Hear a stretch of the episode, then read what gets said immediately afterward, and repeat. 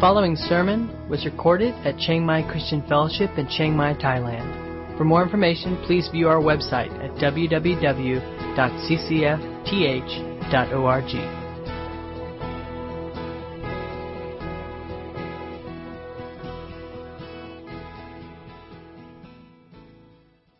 Uh, marching towards the cross, and we're we're there. Jesus is uh, is is being crucified. And as I prepared for this message, um, I was reminded one of the great joys and agonies of preaching.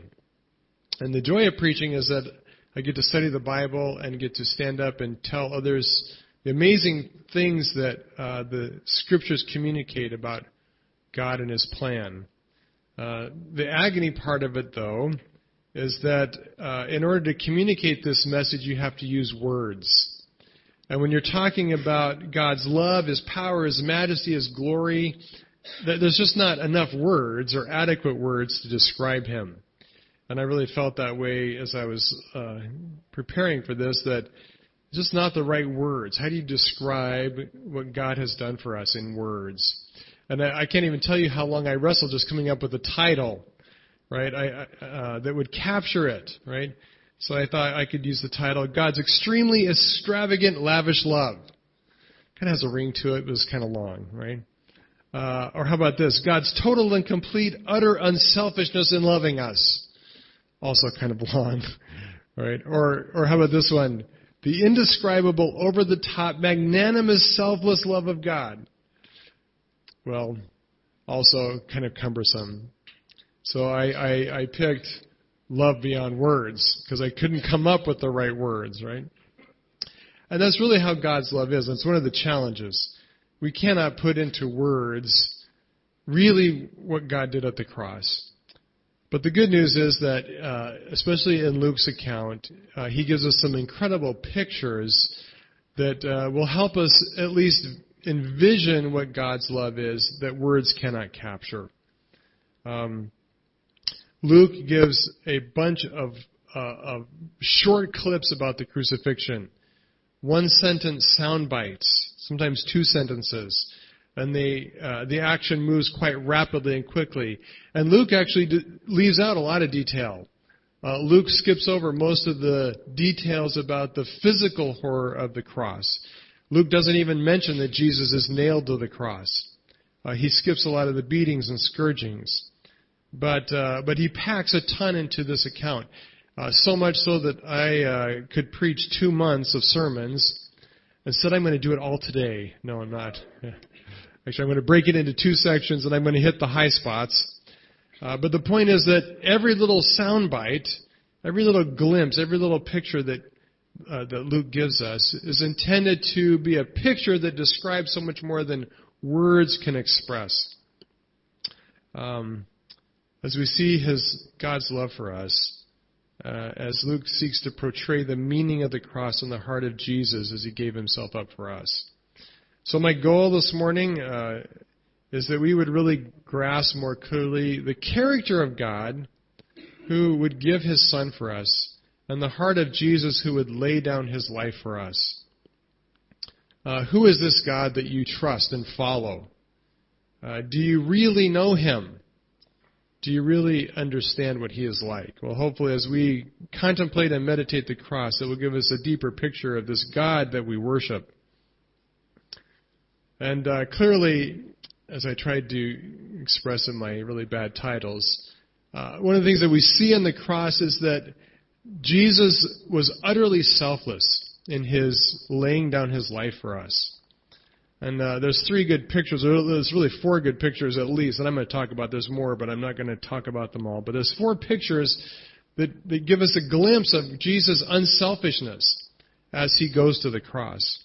First one in verse 26, it says, As they led him away, they seized one Simon of Cyrene, who was coming in from the country, and they laid on him the cross to carry it behind Jesus.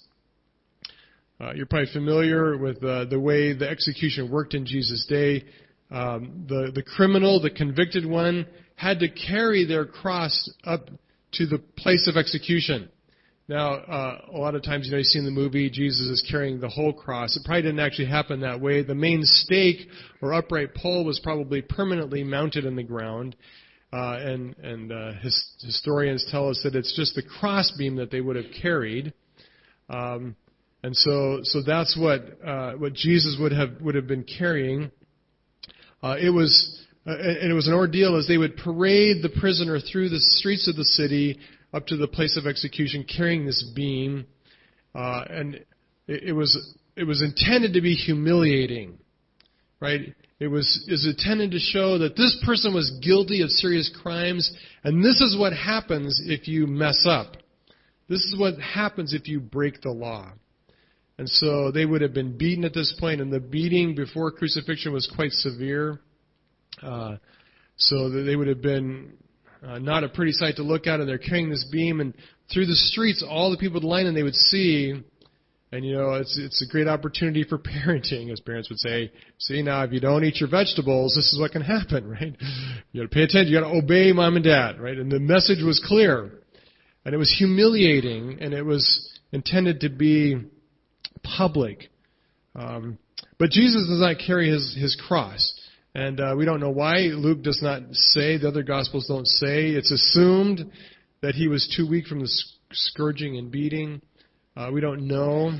But the point is, somebody else carries it. And there's a guy coming in from out in the country. He's coming into the city, and he just happens to be in the wrong place at the wrong time. And they they grab this guy and they say, "Hey, look, you carry the cross for Jesus. Okay, you carry it." And uh, the, the Roman soldiers, because it was such a humiliating thing, the Roman soldiers would not do this. They would not help Jesus by carrying the crossbeam. It was beneath them. But they had the legal right to conscript people to service, and so they grabbed a Simon of Cyrene and they make him carry the cross. Uh, and he follows behind. And it would have been, for him, a kind of humiliating thing. Right? Not not only because he probably had his own business to do, had things he didn't he didn't come to Jerusalem to help execute a prisoner. Right? It wasn't convenient for him, but also it's it's this symbol. Now he's carrying the symbol of shame and humiliation. He, in a sense, has to identify with Jesus' suffering. He is put in in you know in the in the scene of Jesus' suffering, and has to carry Jesus' cross. And it really is an amazing picture of what Jesus' death was all about, right? Jesus was not carrying or bearing his own cross either. He was not guilty of any crime that deserved punishment. He wasn't guilty of any crime, period. He was the perfect, spotless Lamb of God. And Jesus was um, sent to carry and suffer the shame that belonged to somebody else, to suffer somebody else's penalty. And of course, we know that it was our cross that he bore. It was our shame and our penalty that he died for. Um, but unlike Simon, who didn't have a choice in the matter and couldn't argue with the Roman soldiers, uh, Jesus did it willingly. Right? Jesus willingly took up our cross and our suffering and our shame. And he did not think of himself. He did not think of himself. He thought about us as he carried our cross and went to his death. Secondly, it says in verse 27, there followed this great multitude of the people and, the, and of the women who were mourning and lamenting for him. But turning to them, Jesus said, Daughters of Jerusalem, do not weep for me, but weep for yourselves and for your children. For behold, the days are coming when they will say, Blessed are the barren and the wombs that never bore and the breasts that never nursed. Then they will begin to say to the mountains, Fall on us, and to the hills, Cover us. For if they do these things when the wood is green, what will happen when it is dry? Uh, so it's, a, it's amazing. There's this huge crowd following Jesus. So as they wind through the streets of Jerusalem, this huge crowd gathering, uh, people following. Uh, certainly, the, the Jewish leaders, Jesus' enemies, were in this crowd, eager to see him killed. Uh, but there's a lot of curious followers, bystanders. Uh, it was Passover season, so the city was packed with hundreds of thousands of visitors.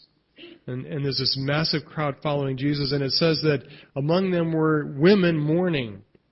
And it was part of their culture in the day that they had, in fact, a vocation of professional mourners. And we don't know if these women were, were professional mourners or if, if they really knew Jesus. It, uh, Jesus calls them daughters of Jerusalem. So it's not likely that they were the women who came with Jesus from Galilee. They were probably a different group. Uh, we don't know if they were genuinely lamenting Jesus or if they were just doing their job, uh, lamenting some poor prisoner who's about to meet his end. But they're following Jesus lamenting, uh, weeping, wailing. The, the, the Greek word is actually beating their breasts. Right? And it's this idea of this loud wailing, loud sobbing and crying. Uh, and it says that Jesus turns to them and he says, women, daughters of Jerusalem, don't weep for me. He says you need to be weeping for yourselves. And he describes why, and he says that, uh, that there is great judgment about to fall on Jerusalem. It's very interesting in Jesus' triumphal entry when he comes into Jerusalem to begin the Passion Week, Jesus himself weeps for Jerusalem. And he proclaims and prophesies that the city will be destroyed because they have rejected him. Well, now the rejection has, has come to its full climax as they are about to kill him. And Jesus knows that in, in sending him to the cross, they have sealed their judgment. And that what is going to come as a result of this is God is going to destroy Jerusalem. And in fact, we know in 70 AD, these same Roman soldiers destroyed the city. And there was great suffering that fell on the people. And Jesus uh, describes the grief in, in horrific terms. He says, Look, it will be better. You'll be more blessed if you never had children. And of course, in Jewish culture, the blessing of children was a great gift and something people prayed and hoped for. But Jesus says, No, you will be far more blessed if you don't have children who have to endure and go through the horrors of what's going to come as the city is destroyed and its, hab- and its inhabitants are killed.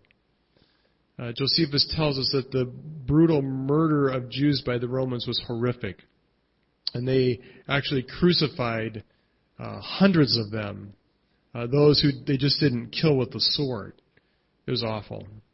And Jesus said, It's going to be so bad that you will cry out that the mountains would fall on you and crush you, so that the suffering would be ended quickly. Right? Jesus says you should be weeping for yourself. And what's amazing is he is uh, deeply concerned about the judgment that will fall on them. Even as he himself is going to the cross, suffering um, uh, for them. Uh, now, is Jesus saying here that their suffering would be worse than his? Is he saying you should weep for yourself because what you're going to suffer is going to be so much worse than what I'm suffering? Well, that would be physically impossible. Because Jesus was suffering the, the most severe kind of death you could possibly imagine. Right? Uh, Jesus is not saying that his suffering is somehow less, that his pain was, uh, was not as great as what they would. In fact, it could be well argued that, that what the Jews would experience in the destruction of Jerusalem was only in part of what Jesus experienced as the whole. Right? Jesus experienced the fullness of God's wrath, the fullness of suffering. He was dying the worst imaginable death. Um, and as we looked at, at Isaiah 53 the last couple of weeks, we've seen that it wasn't just the physical suffering of the cross, but Jesus was bearing the wrath of God for sin. He was enduring the punishment of the sins of humanity. Right? So I don't, I don't know how you can imagine suffering that would be worse. Right? Jesus is not saying, well, my suffering is light compared to what you will suffer. So, so how can he tell them, don't weep for me, but weep for yourselves? Well, the difference between what they would suffer, what Jerusalem would suffer, and what Jesus would suffer is this. Jesus' suffering was redemptive. Right? Jesus was bearing the wrath of God for sin so that all who believed in him, all who turned to him and uh, accept what the cross is about, would not suffer. Right? They would not endure the wrath of God. Jesus' death was life giving. But here's the deal if they rejected him, if they finally and fully rejected the cross and all that it meant, then what's left is nothing but judgment. Right? The wrath that God would pour out on Jerusalem would be uh, not only for that day, but it would be for then and for all eternity. There's nothing left but judgment. And so Jesus says, you know, don't weep for me. Weep for yourselves. Uh, wake up to the judgment that is going to fall on you unless you turn uh, to God and repent, unless you turn to me and uh, fall under the power of the cross. So again, Jesus is far more concerned about those who are executing him than he is for himself. And he's still weeping over the city that has brought itself under God's judgment. But then he goes on and there's more. It says in verse 33 when they came to the place that is called the skull, there they crucified him. And the criminals, one on his right and one on his left. And the people stood by watching. But the rulers scoffed at him, saying, He saved others. Let him save himself. If he is the Christ of God, his chosen one. And the soldiers also mocked him, coming up and offering him sour wine, saying, If you're the king of the Jews, save yourself.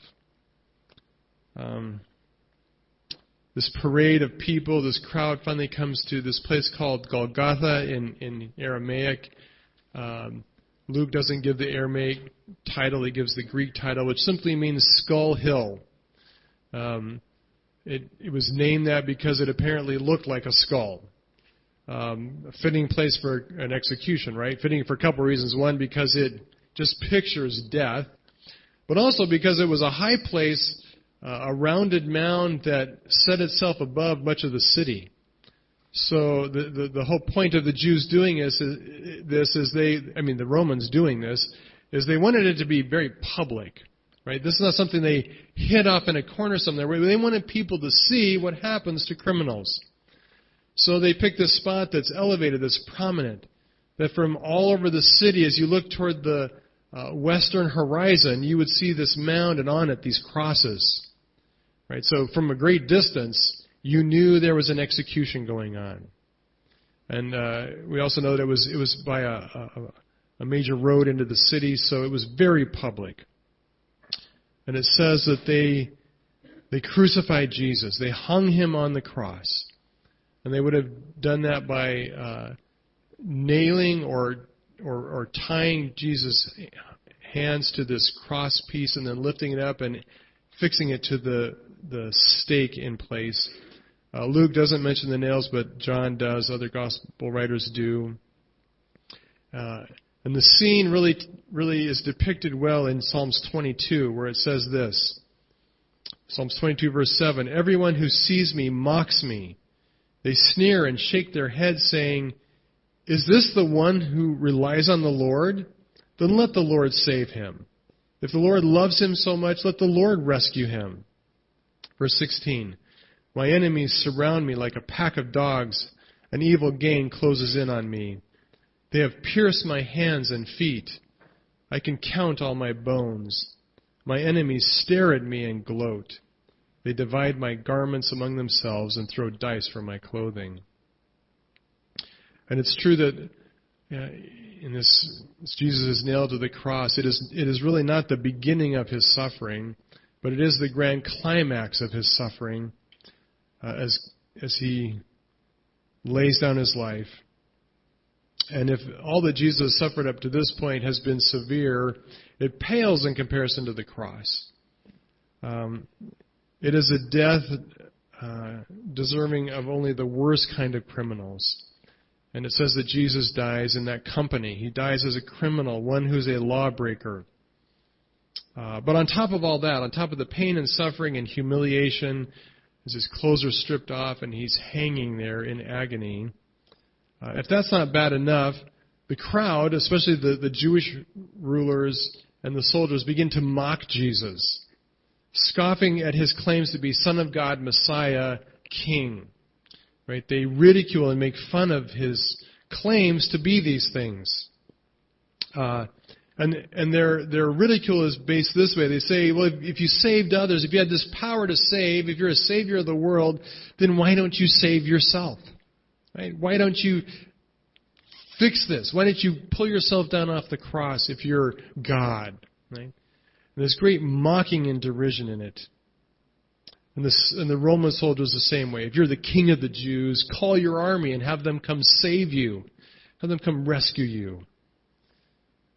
Um, but of course, we know, because we, we, we read the end of the story and, and on into the rest of the New Testament, we know that Jesus could have saved himself.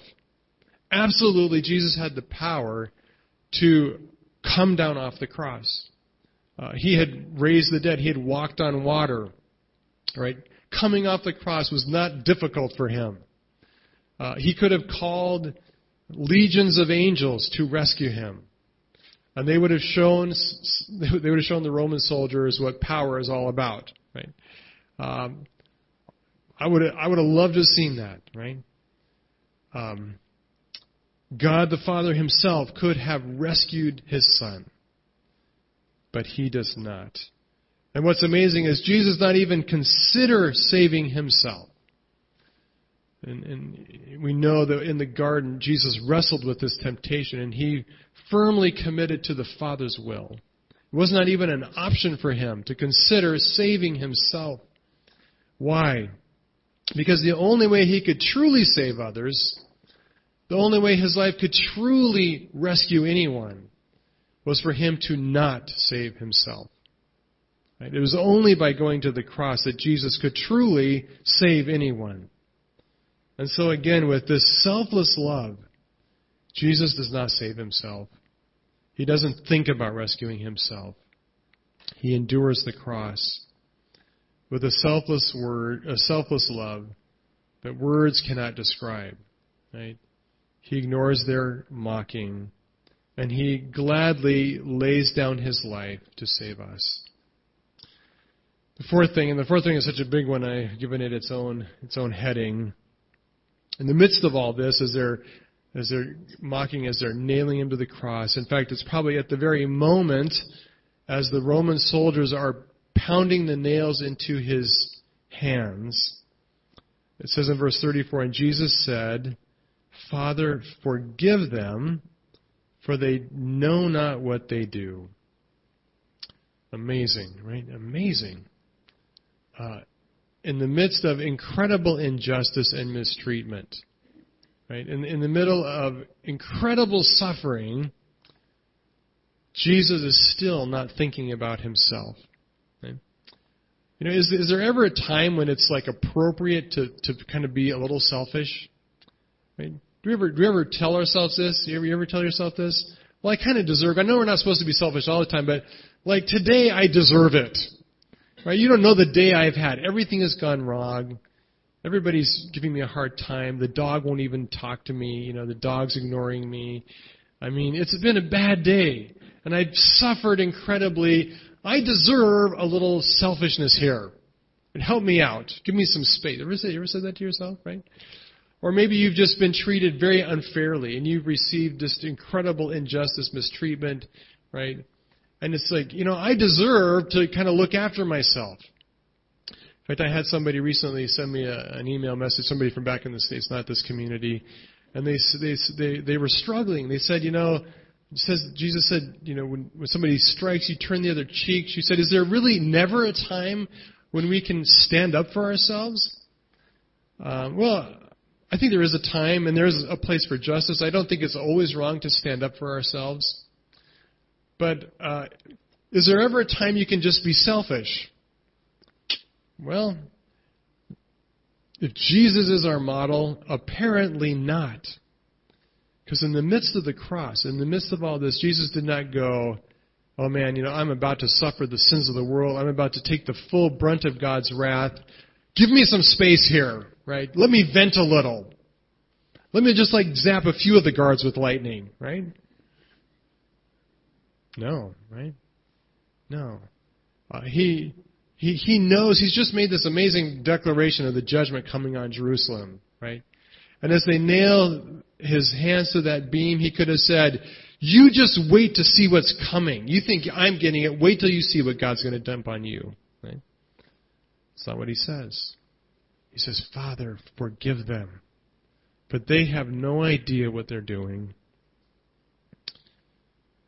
Uh, there's four things about Jesus' statement here we need to understand to really get the full impact of what Jesus is, is saying.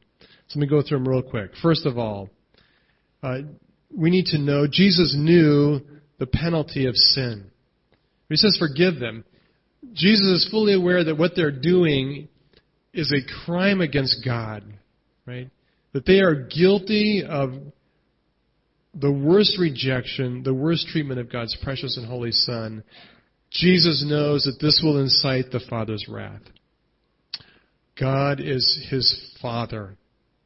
Right? And any of us who are parents would understand that if we saw this kind of thing happening to our child, receiving this kind of unjust treatment, who was being uh, murdered like this without cause, we would be outraged, right? We would want the full, uh, severe outpouring of justice on those who were doing this. And, and, and Jesus knows his Father's heart, and he knows that absolutely there will be wrath for this. But it is the rightful response of God to punish severely this kind of crime against his Son and against God himself. Psalms 21 puts it this way. If, if you don't, if you're not convinced that God is a God of wrath, Psalm 21 says this. It says, Your hand, speaking of God, your hand will find out all your enemies. Your, your right hand will find out those who hate you. You will make them as a blazing oven when you appear. The Lord will swallow them up in his wrath, and fire will consume them. You will destroy their descendants from the earth and their offspring from among the children of man. Right? Jesus is aware that this is how God deals with his enemies that the wages of sin is death and that the price of death is terrible. It's terrible. But Jesus prays that they would be forgiven because he knows they're guilty. He knows they need forgiveness. Second thing, Jesus also knows the blindness of the sinner. He says, Forgive them, for they have no idea what they're doing. Uh, in other words, G- Jesus was saying they're guilty, but they're not guilty of the most severe crimes because they don't know who they're nailing to the cross He says, Father, they don't, they don't know, they're, they're blind, they don't know that it's the very Son of God that they are about to kill. So, uh, so show compassion. They're guilty of many things, but they're ignorant of the extent of their crimes against God. Third thing, Jesus knows the heart of his Father. and He knows God's heart. And this is what's most amazing. He knows that God's a God of wrath, but he also knows the depth of God's compassion for sinners.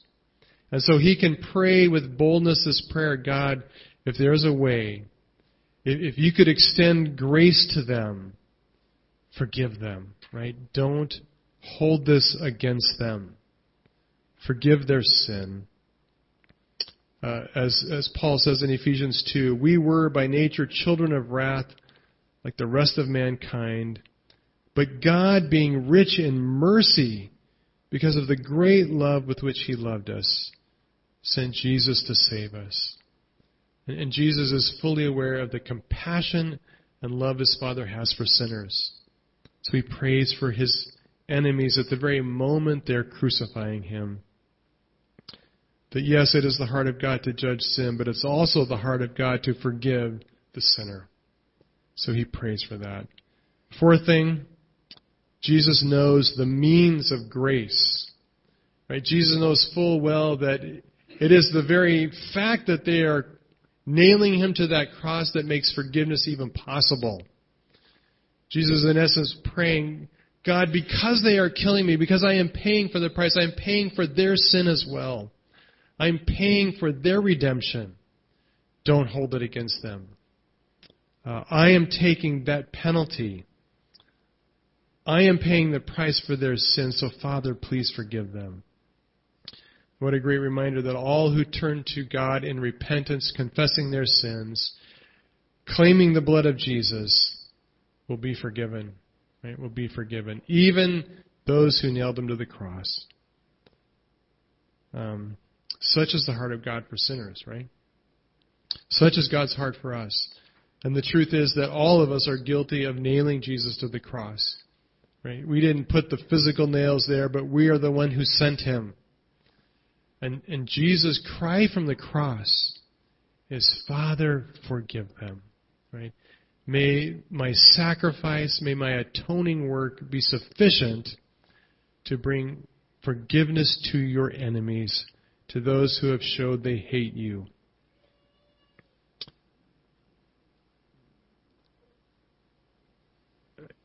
Again, you know, I wish I had words to describe this selfless love of God. There really are. But these pictures portray who God is, right?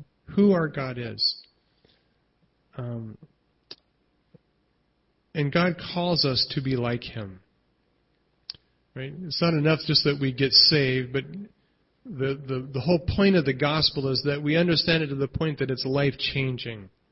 So let me give you just a couple things about how we can uh, live out these things in our life, right? If, if God did all this, if this is who God is, what differences should it make in our life? Real quick, a couple things. First, um, we, we need to love this God, right? We need to know this God and love Him, right? It's vitally important that we contemplate a lot all that happened on the cross. And I just covered briefly, as I said, really to do this justice, we should we should take about two months to unpack each of these pictures. Um, challenge you to go home and contemplate these things and really come to know the love of God. And and here's the deal. Uh, we, we contemplate His love partly by, by meditating on His gift, His grace. And this may sound a little backwards and odd, but you, you can't really know the love of God if you do, do not contemplate His wrath. Right? Uh, well, that seems kind of counterintuitive, but here's why. Um, the reason is that without really understanding His wrath, God's love becomes shallow and empty. And we live in a world where people don't want to talk about God's wrath. They don't want to talk about God judging and punishing sin. They want to talk a lot about God's love. God is love. You know, God is love. Let's let's let's not talk about because honestly, it's not fun to talk about wrath. You know, I don't I don't see people wearing T-shirts. It's all about the wrath, right? You know, uh, just we don't you know we don't cross stitch those little things. Children of wrath. Put it up on our wall. And I get that, right? We don't like to talk about that. But here's the deal. Without God's wrath, we don't understand that part of God's character, you can't really know what His love is. And, and we live in a world that's tried, that is trying that. Right? And, and what happens is the cross becomes pointless and meaningless. Right? If God is not a God who judges sin, whose right response to rebellion and hatred towards Him, the right response towards them killing His Son, is one of vengeance and wrath, right? Then, then the, the cross becomes kind of pointless. It has no meaning. Uh, because it means that, uh, that forgiveness um, is not appeasing his righteous anger. In other words, that he has a right to judge, and that forgiveness is setting aside uh, that wrath. It's diverting it so that we don't we don't we don't receive what was justly due us. Um, and so the the world has kind of reframed what love and forgiveness is, and uh, in a world where God is not a God of wrath and there is no real judgment for sin, um, forgiveness means simply get over it. Right? Get over. have You ever heard this? Right? People say you need to forgive, which they mean just get over it. You know, I know I wronged you, but it's your problem. Just get over it. I know we may have done something God didn't like, but that's His problem. He just needs to get over it. Right? And, and that's kind of what the world means by forgiveness. Someone's wrong you, well, it's their problem. They just need to get over it. Right? Doesn't matter that you're a jerk. Right? They just got to get over you being a jerk. Right? And on top of that, love gets reduced to tolerance. Um, and, and what that means is it doesn't matter how screwed up you are, how what bad things you've done, how much you have sinned or violated the law or people, other people, right? Uh, love is simply tolerating them, meaning you can't make value or judgment statements about their moral failure. It's simply your opinion that they've messed up, right? And you just got to what? We just got to get over it, right? Uh, you got to tolerate them. And if you don't, it means you are prejudiced, right? It means you just hate them because you make statements about their moral conduct because you call them a sinner, right? Just shows you're full of hate. And they that's how they describe God. Well, God has no business telling us I've done right or wrong, right? He's just prejudice. He's just got to get over it. If he's really a God of love, he would get over it. Well, does that make sense? Well, apparently to our modern world it does. But it's a very poor definition or picture of what love is, right? It's a love that is, is consumed with selfishness, right? That is completely self-absorbed and self-focused. And it is, in my opinion, it is shallow, and it's really not what love is. Uh, but God's love is not like that. God's love is a kind of love that will fight for the rights of those who are harmed, who wants to see uh, wrongs punished, right? Who who's righteous and holy enough that he demands justice when we have wronged him and hated him. It is not prejudice, it's truth, right? It's righteousness, it's justice. Uh, love is not tolerating sin, but it is condemning sin because it is inherently wrong and evil, and it's ultimately destructive not only for those we sin against, but for us. Right? We we are destroying our own life when we sin. So we're not doing anybody any favors to tolerate their moral collapse and failure. We're not helping them by tolerating them. Um, so, so, so God's love demands justice and wrath. It demands punishment. But the amazing thing is that uh, in the cross, both His love and justice meet, right?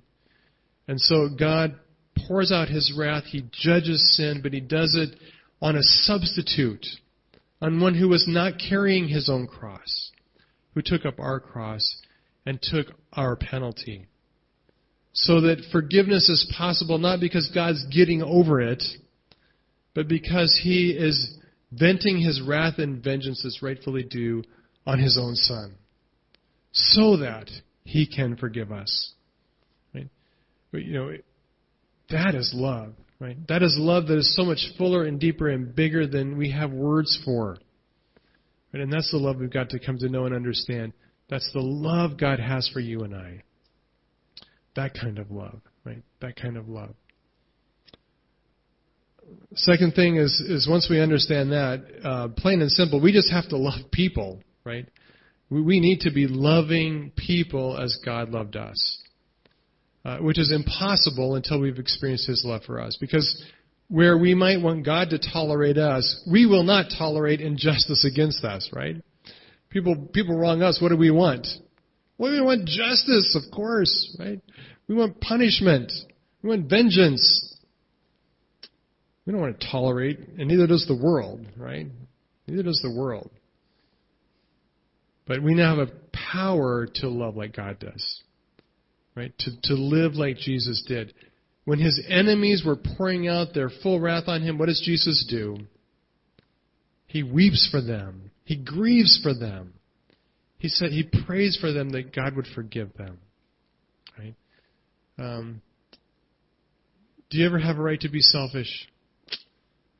Not really, right? Our call is to is to is to be selfless in our love and unselfish in giving even to our enemies. Even to those people who drive us crazy, right? Who frustrate us. We're to love them. Lastly, we're, we're to live to give. Okay, Jesus went to the full extent to show his love for us, John says in John 13. Full extent of love. He gave his life, constantly giving. Right? We should be giving as Jesus gave. Let me close with just a couple of refrains of this great hymn, Oh, to be like thee. great place to just make this our prayer. Oh, to be like thee, blessed Redeemer. This is my constant longing and prayer. Gladly I'll forfeit all of earth's treasures, just thy perfect likeness to wear. Oh, to be like thee, oh, to be like thee, blessed Redeemer, pure as thou art. Come in thy sweetness, come in thy fullness. Stamp thine own image deep on my heart.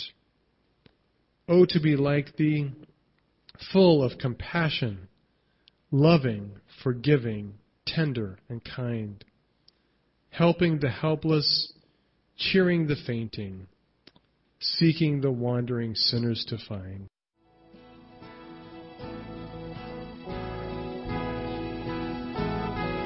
You've been listening to a sermon recorded at Chiang Mai Christian Fellowship in Chiang Mai, Thailand. For more information, please view our website at www.ccfth.org.